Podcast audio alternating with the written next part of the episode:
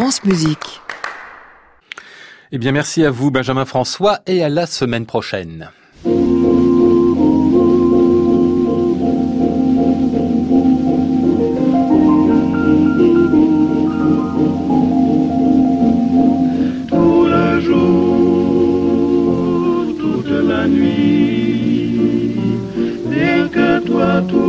Toujours j'en suis ébloui. Que tu sois au loin, qu'importe, puisqu'en moi tendrement je t'emporte, ô mon amour, nuit et jour.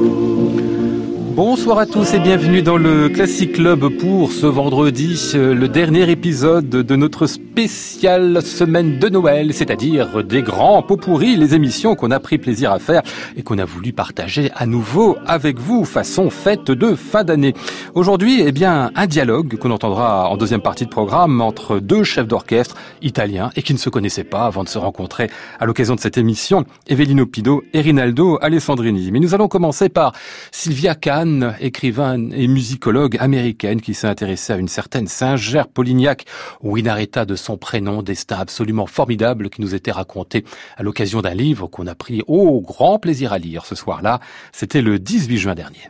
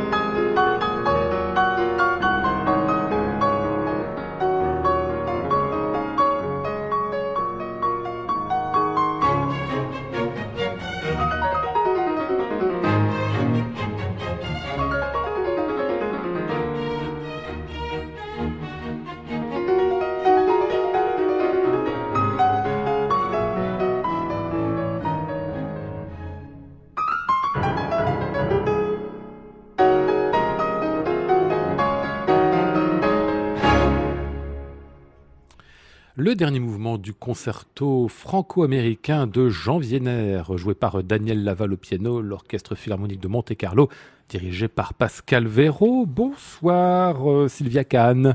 Bonsoir Lionel. On a choisi ceci parce qu'il se trouve que ce concerto franco-américain est un hommage à une franco-américaine, Winnaretta Singer-Polignac, à laquelle vous venez de consacrer un livre. Alors avant de parler d'elle, juste deux mots de vous. Vous êtes musicologue américaine, c'est ça ? C'est ça. Pianiste aussi, musicienne vous-même ? Oui. Hein ? Ma formation est comme pianiste. Et puis, vous êtes spécialisé depuis pas mal d'années maintenant dans la musique française. Hein. Tout à fait. Et donc, vous publiez ce livre sur Winnaretta Singer-Polignac. Il y a plein de choses dans ce nom, entre autres un Polignac sur lequel on reviendra un peu plus tard. Comment vous êtes intéressé à cette personnalité absolument incroyable ? Alors, c'est une histoire assez miraculeuse. J'ai fait mon doctorat.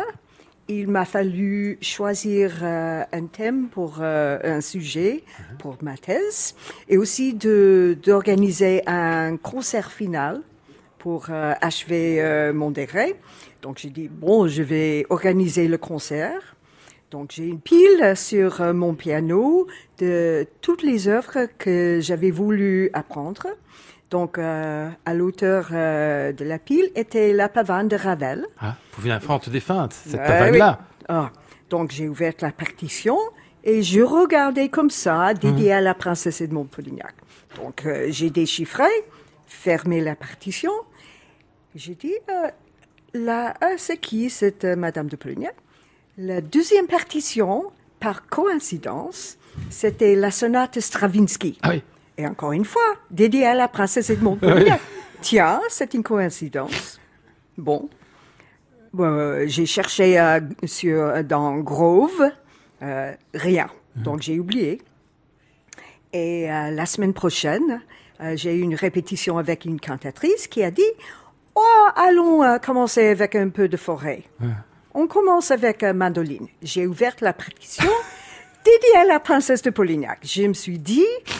2 fois, c'est une coïncidence. 3 fois, c'est une signe. Donc, j'ai appelé à Jay Gottlieb, un grand ami à moi, et j'ai demandé, est-ce que tu connais ce nom ?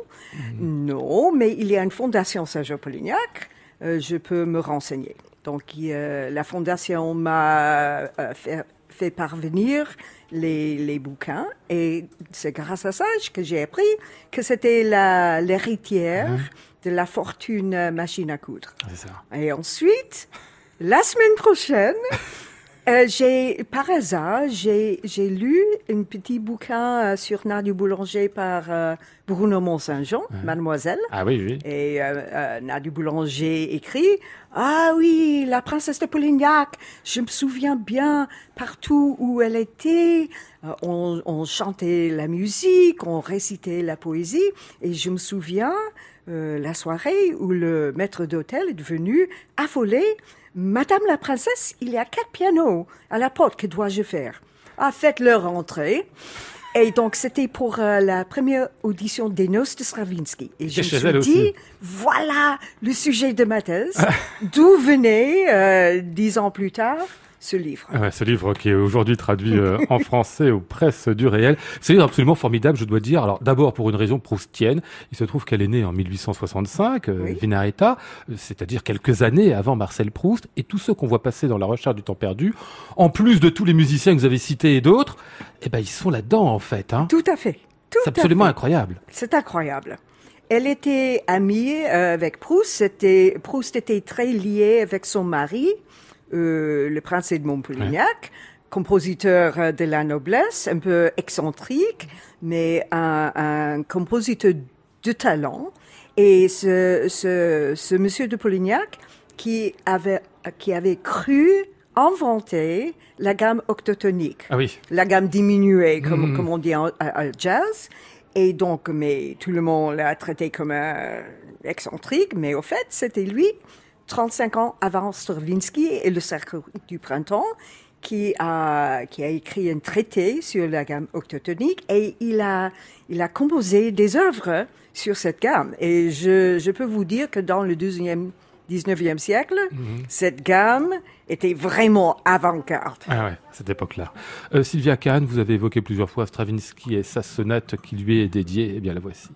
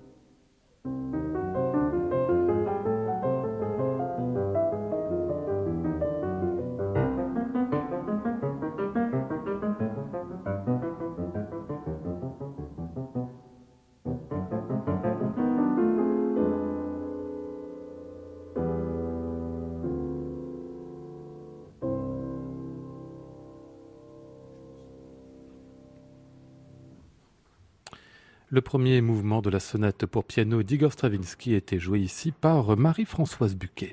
Classic Club, Lionel Esparza, France Musique. Winnaretta Singer-Polignac, avant de venir à elle et à son regard qu'on a en couverture de ce livre absolument incroyable. C'était une femme d'une beauté étrange, mais on y reviendra après. Fallait qu'on parle de son père et de l'origine de la fortune. Sylvia Kahan, son père s'appelait Isaac Singer. C'était quelqu'un qui était complètement pauvre, mais qui a fait une fortune en quelques années aux États-Unis. Comment il a fait pour cette fortune-là? Alors, c'était un génie de la mécanique, donc la machine à coudre, qui porte son nom. Singer. C'était inventé par Elias Howe, mais c'était Monsieur Singer qui a inventé le petit truc qui a permis que le mécanique soit plus souple. Mmh. Et donc, il a eu l'appui de Monsieur Clark, qui a fait des actions. Il y avait un énorme succès avec toutes les femmes qui étaient des esclaves de falloir coudre par la main. Et ça a libéré des générations de femmes. Et je trouve toujours marrant le fait que c'est des dollars industriels américains qui ont payé pour la haute culture musicale française. C'est ça. Mais suite à une longue histoire, parce qu'il y a son voyage à lui aux États-Unis, il y a la fortune qu'il fait là-bas. Pourquoi il revient en France à un moment? Alors, il a épousé une jeune Française qui s'appelait Isabelle Boyer. Et dans la mythologie de la famille, c'est dit que c'était elle le modèle pour la statue de liberté. Ah oui. Et quand on regarde ce visage, on voit la ressemblance. Absolument. C'est dingue. Ah, ouais. Donc, il est devenu en France pendant la guerre civile aux États-Unis avec sa grosse fortune. Et donc, il était rejeté par la haute société française. Et ensuite, parce que c'était une sorte de parvenu, en fait, c'est ça? Tout à fait. Et ensuite, il est allé à l'Angleterre. La famille s'installait dans le sud de l'Angleterre, dans le Devonshire. Il a fait construire une énorme maison qu'il appelait le Wigwam. Uh-huh. Et donc là, avec tous ses enfants, ils se sont installés. Il est mort en Angleterre. Ouais.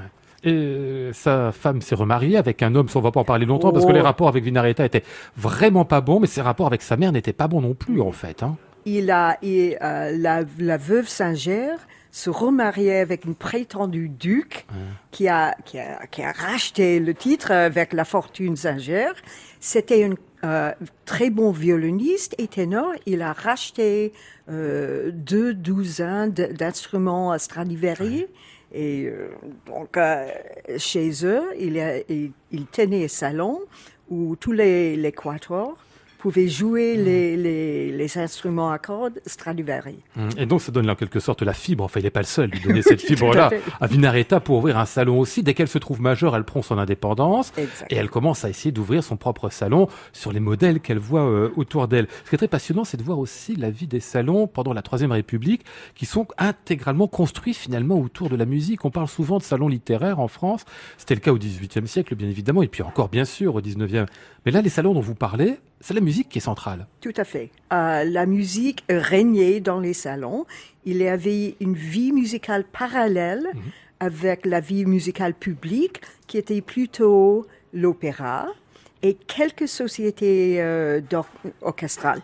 Mais pour la musique de chambre, pour les morceaux de piano et pour les pauvres compositeurs français, c'était très difficile à promouvoir la musique de chambre, la petite musique.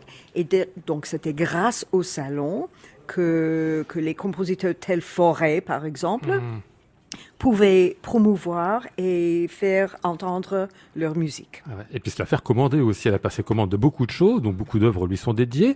On va en écouter une justement. Alors c'est toute une histoire absolument rocambolesque qu'on évoquera juste après autour des mélodies de Venise. Parce qu'au départ, ça ne devait pas être ça tout à fait le travail avec Verlaine. C'est devenu ça et on en est très content.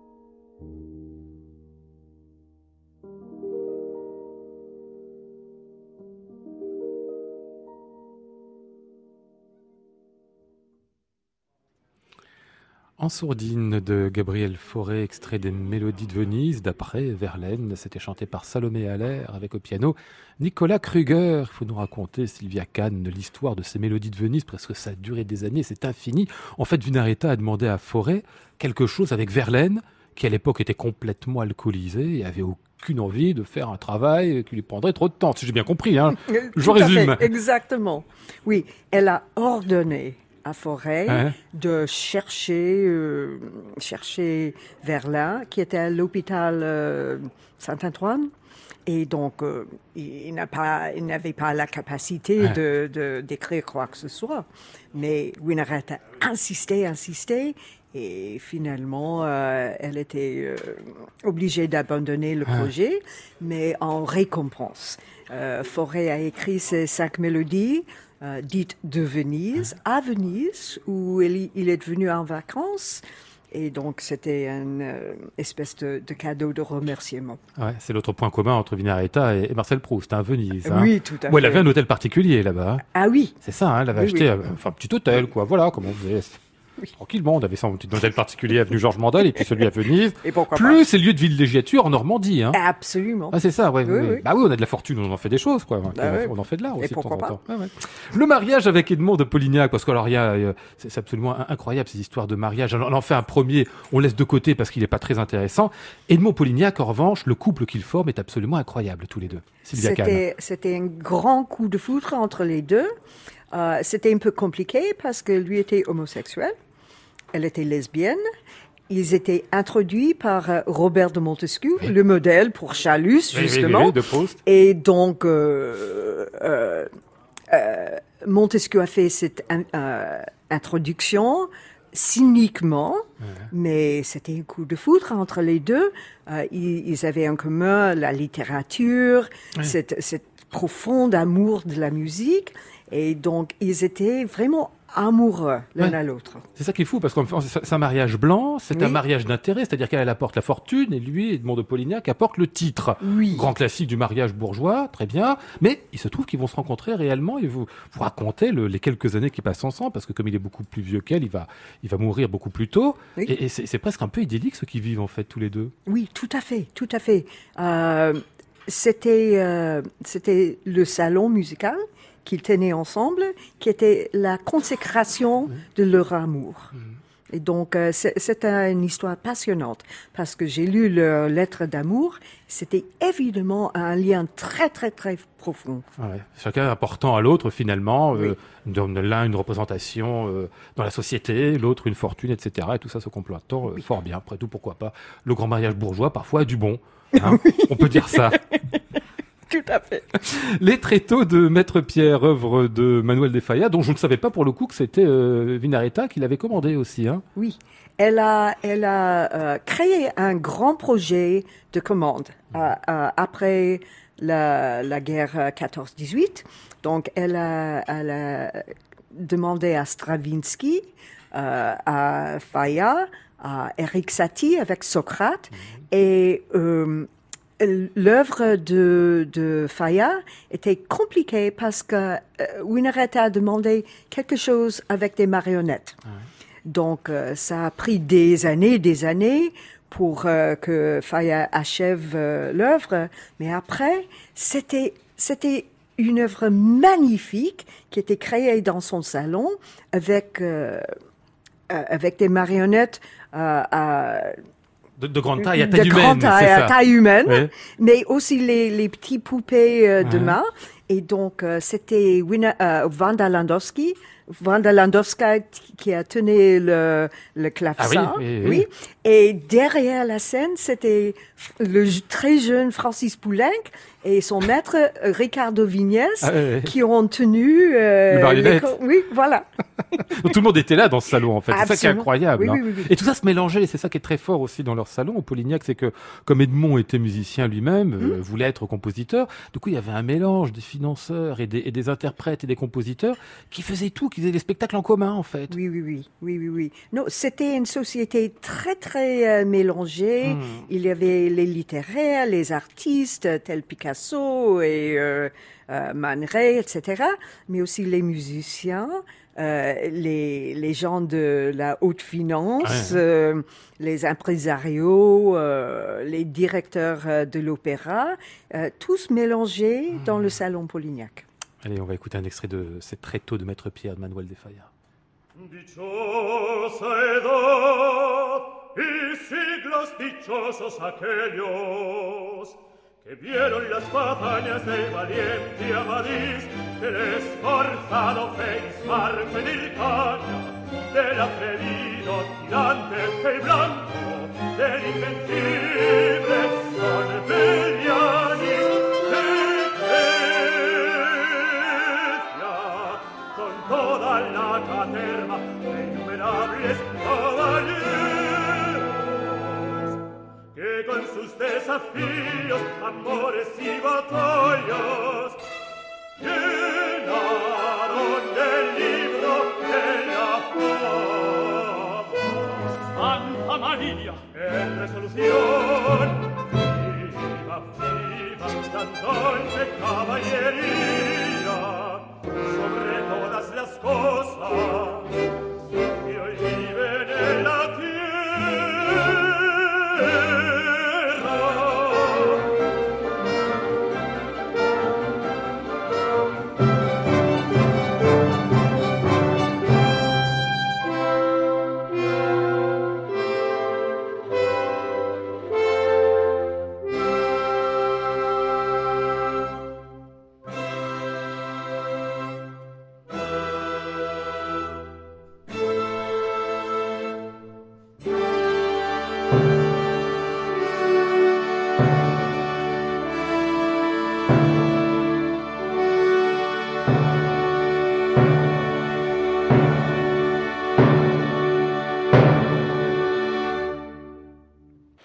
Un extrait des tréteaux de Maître Pierre de Manuel de Falla dans la version gravée par Joseph Pons. Classic Club, Lionel Esparza, France Musique. Rinaldo Alessandrini, chef italien spécialisé baroque, on le sait très bien, Monteverdi, Bach et quelques autres encore. Evelino Pido, chef italien spécialisé, lui, bel canto, Rossini, Bellini, Donizetti et pas mal d'autres compositeurs aussi. Figurez-vous que ces deux-là ne s'étaient jamais rencontrés, bien qu'ils soient italiens l'un et l'autre. Remarquez, quand on est sur des répertoires aussi différents, après tout, le monde musical est vaste. Eh bien, le 12 juin dernier, ils se retrouvaient tous les deux à l'hôtel Bedford pour une émission qui n'était pas a priori consacré à leur rencontre, mais qu'il devint une rencontre surtout entre deux musiques et de manière différente de la faire.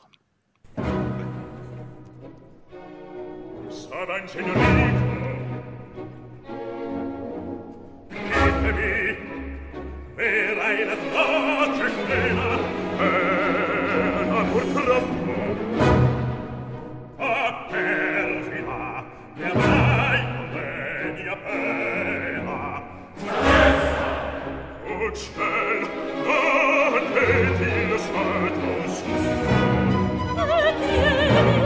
Und verloren, und mit uns verlieren die Ohren. Du denkst,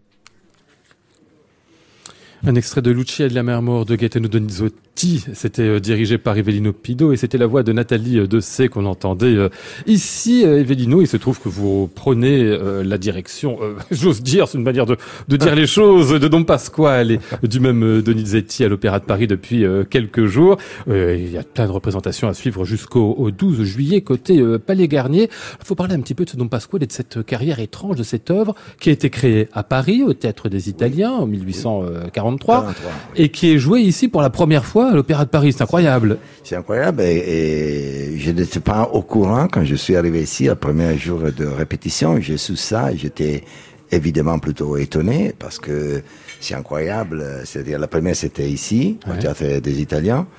Et bon, j'ai eu l'honneur, et je suis gâté d'être le premier chef d'orchestre, la création, disons. La création de Pasquale. De Pasquale, bon, tant mieux. C'est un opéra qu'on connaît pas toujours très très bien en France, Don Pasquale, c'est pourtant délicieux, c'est un opéra, l'opéra bouffa en un temps, dit-on, 1843, on faisait plus vraiment d'opéra bouffa, parce que la mode Rossini était un peu passée. Oui, c'est, alors, disons que, à distance de 10 ans, parce que c'est vrai que c'est écrit c'était représenté le début de janvier de 43, mais lui il l'a écrit en 11 jours dans le mois de décembre. En 11 presque. Jours. C'est incroyable. Ouais. Mais il a fait des corrections pendant ses répétitions avec l'orchestre comme ça, comme c'était l'habitude aussi des trois grandes maîtres de bel canto à l'époque. Oui. De faire des corrections parfois.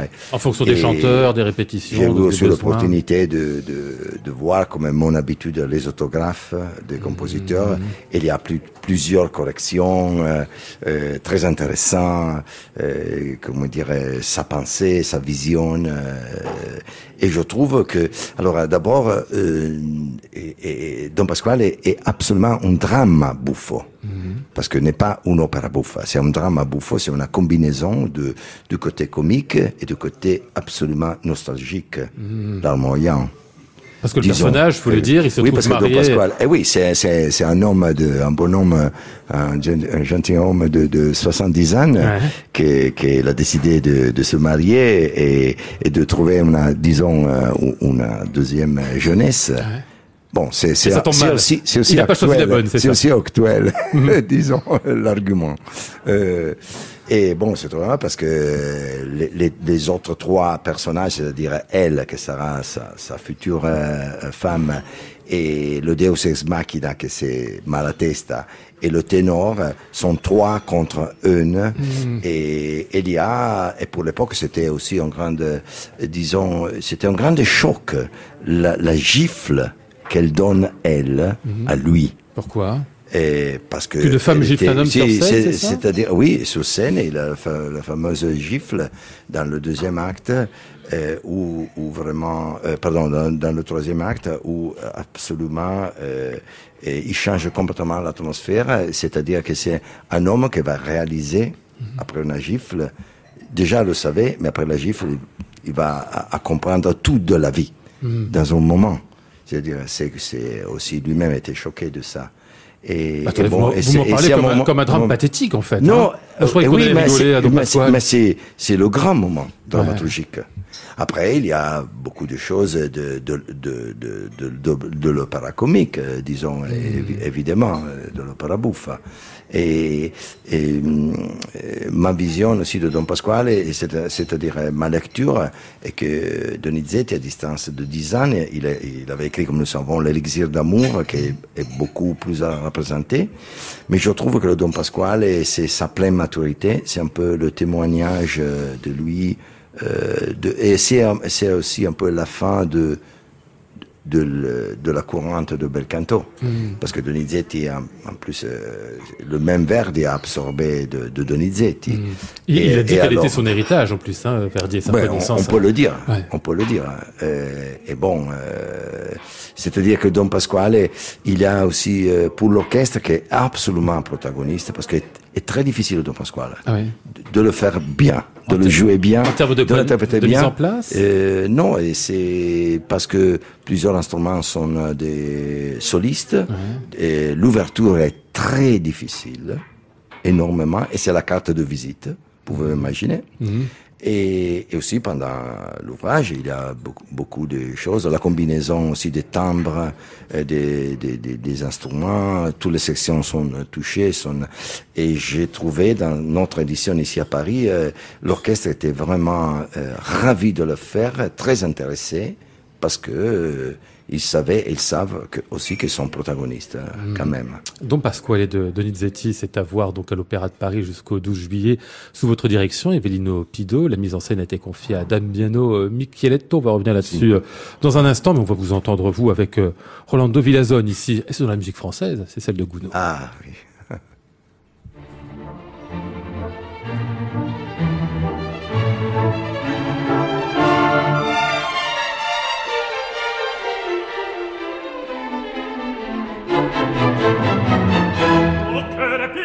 Noir souci qui la mette pourquoi n'est-elle pas ici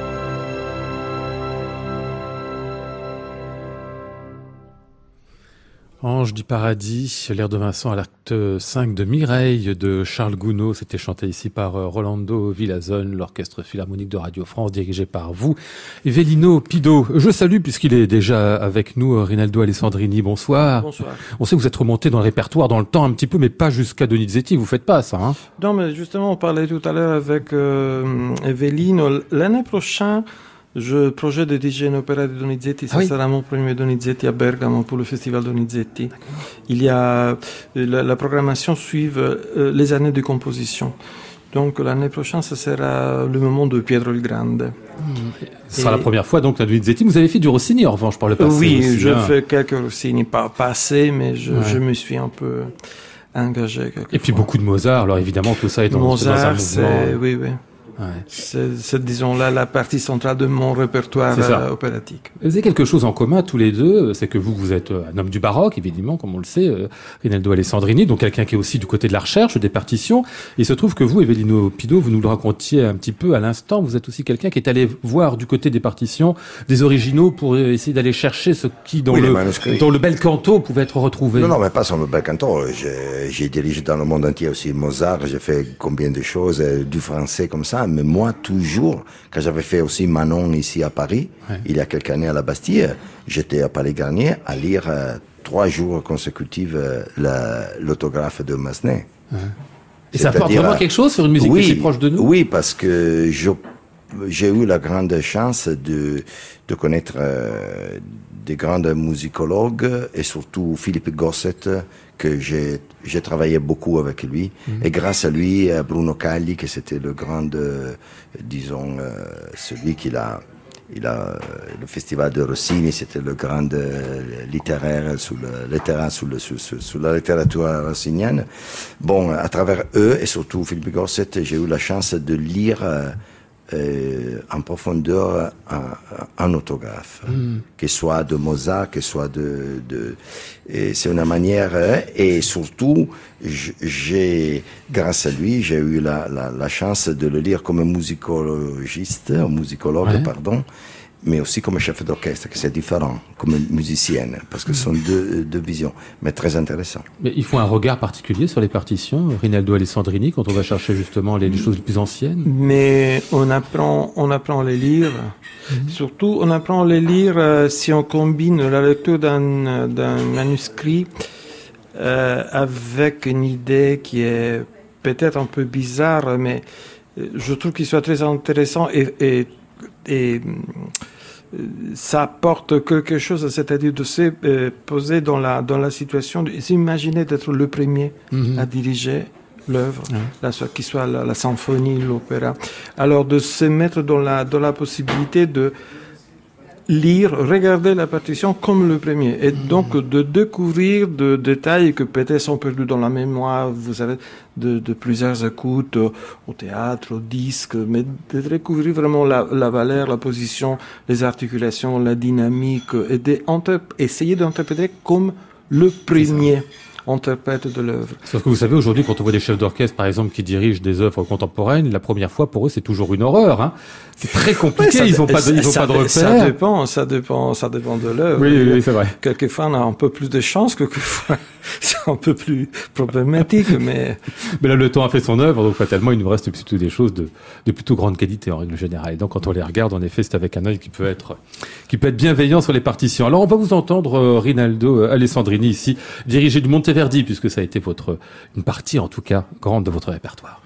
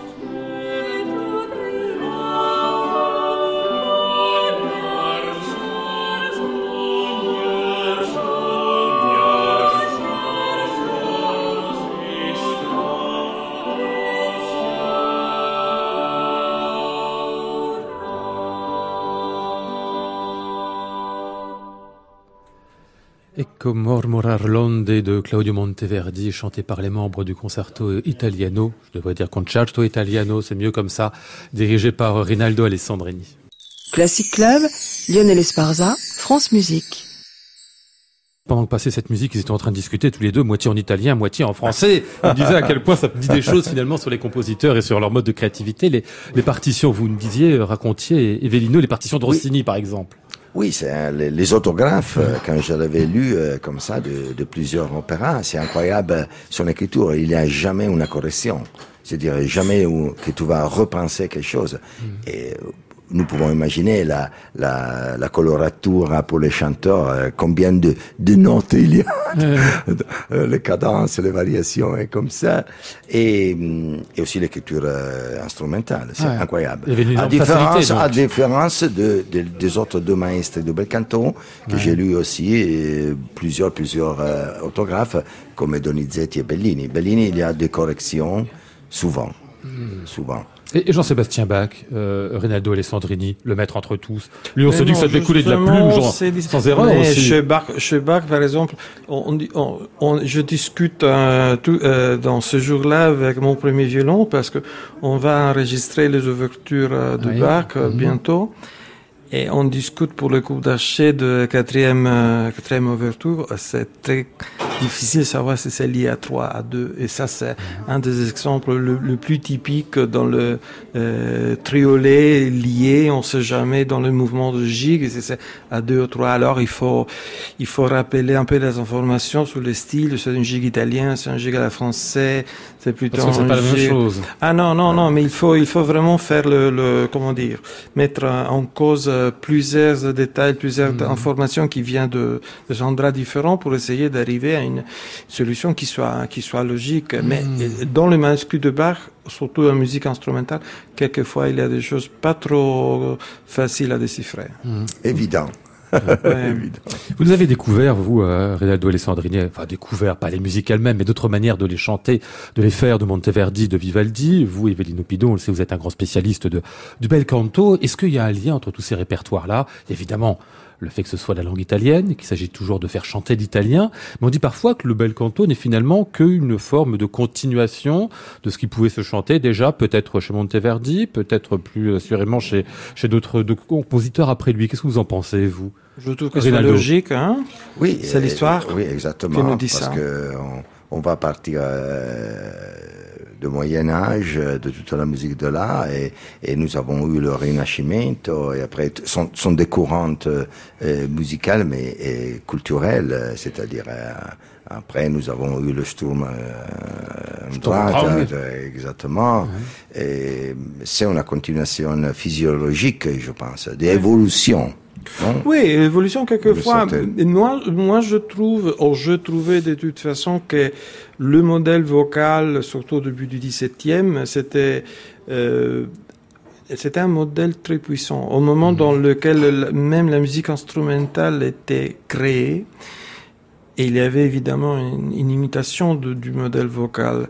Et donc, les relations entre la musique vocale avec un texte, la musique instrumentale, sans un texte, mais il faut imaginer un texte, parce que les éléments sont les mêmes.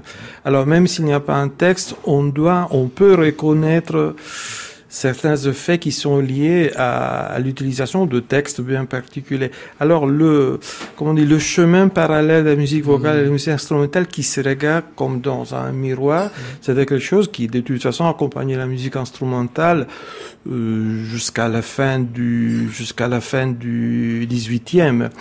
Après, il faut compter le grand changement de la technique, donc justement, changement technique à l'époque de Donizetti, Rossini, la technique de coloration, la technique vocale qui change. Alors, il y a des exigences différentes. Ça. Le théâtre qui devient plus grand. Alors, il y a le problème de la brillantesse de la coloratura, mais qui doit être conjuguée avec la puissance aussi. Alors, la technique qui qui change les mêmes discours, instruments, les mêmes instruments. Oui, exactement. Et le discours, il s'est fait de plus en plus compliqué parce que alors là, c'est l'attitude personnelle, quelques chanteurs qui est plus doué que des autres, de techniques individuelles, voilà. Et ça devient très, très particulier. Ouais, la seule chose en commun, notre candidat, c'est que c'est en langue italienne et qu'on chante finalement, mais sinon le reste tout change. Hein, j'ai l'impression. Oui, Evelino. Oui.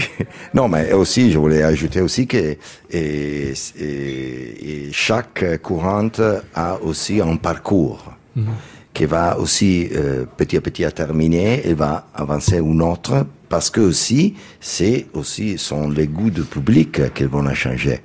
Il ne faut pas oublier ça. Ah oui. Par exemple, c'est récent que j'ai dirigé Cavalerie et Pagliacci à la Monnaie, que c'est du verisme. Et le verisme, c'est arrivé parce que le bel canto était là pratiquement terminé en Italie. Nous avions Verdi et en Allemagne Wagner. Et le public, le goût du public italien, il voulait quelque chose de complètement différent.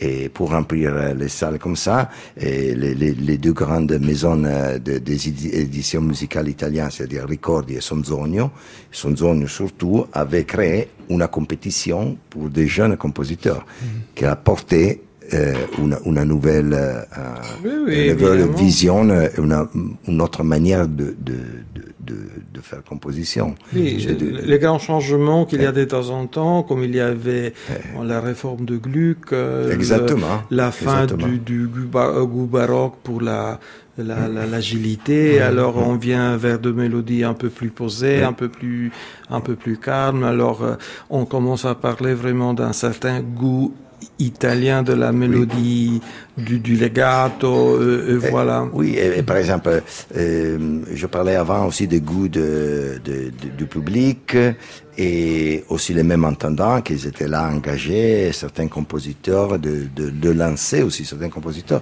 Mais je trouve aussi que il faut pas oublier, par exemple, que 1829, le grand maestro Rossini, parce qu'il était considéré le maestro, à l'époque, il avait composé Guillaume Tell.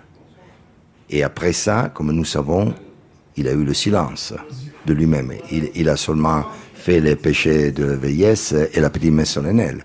Parce qu'il savait aussi que les efforts qu'il a fait pour faire un chef-d'œuvre comme ça, parce que pour moi, c'est vraiment un des chefs-d'œuvre, comme Don Juan, comme Tristan. Et j'avais dit avant que Don Pasquale, c'était un peu un témoignage dernier de Donizetti. Et Bellini, malheureusement, il est mort à 35 ans. C'est-à-dire, le bel canto aussi, elle a eu son parcours, mais c'est un parcours un peu... Il s'arrête. On va aller, si vous le voulez bien, vers le dernier disque de Rinaldo Alessandrini, son titre 1700. Ça fait suite au 1600 que vous nous aviez offert il y a quelques années. Hein, c'est exactement ça, Rinaldo, toujours bien sûr avec votre Concerto Italiano. On va écouter ici quasiment ce qui ouvre ce Michele Mascitti que je ne connaissais pas du tout. On va le découvrir là.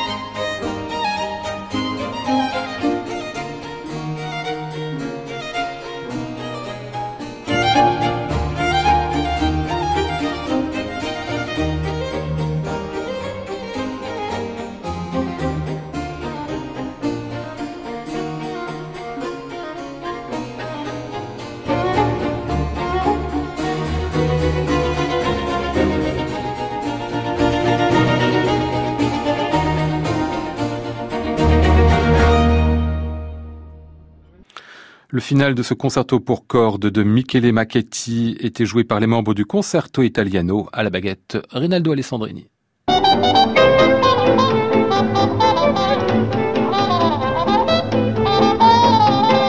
Nous étions aujourd'hui avec Maud Nourri, Flora Sternadel, Antoine Courtin et José Bernays.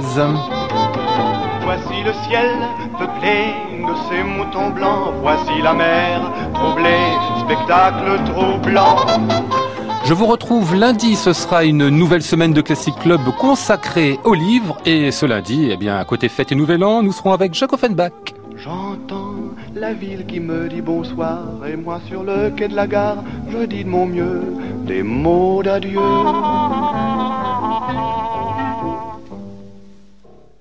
France Musique, il est 23h, voici Bruno Le Thor. À réécouter sur francemusique.fr.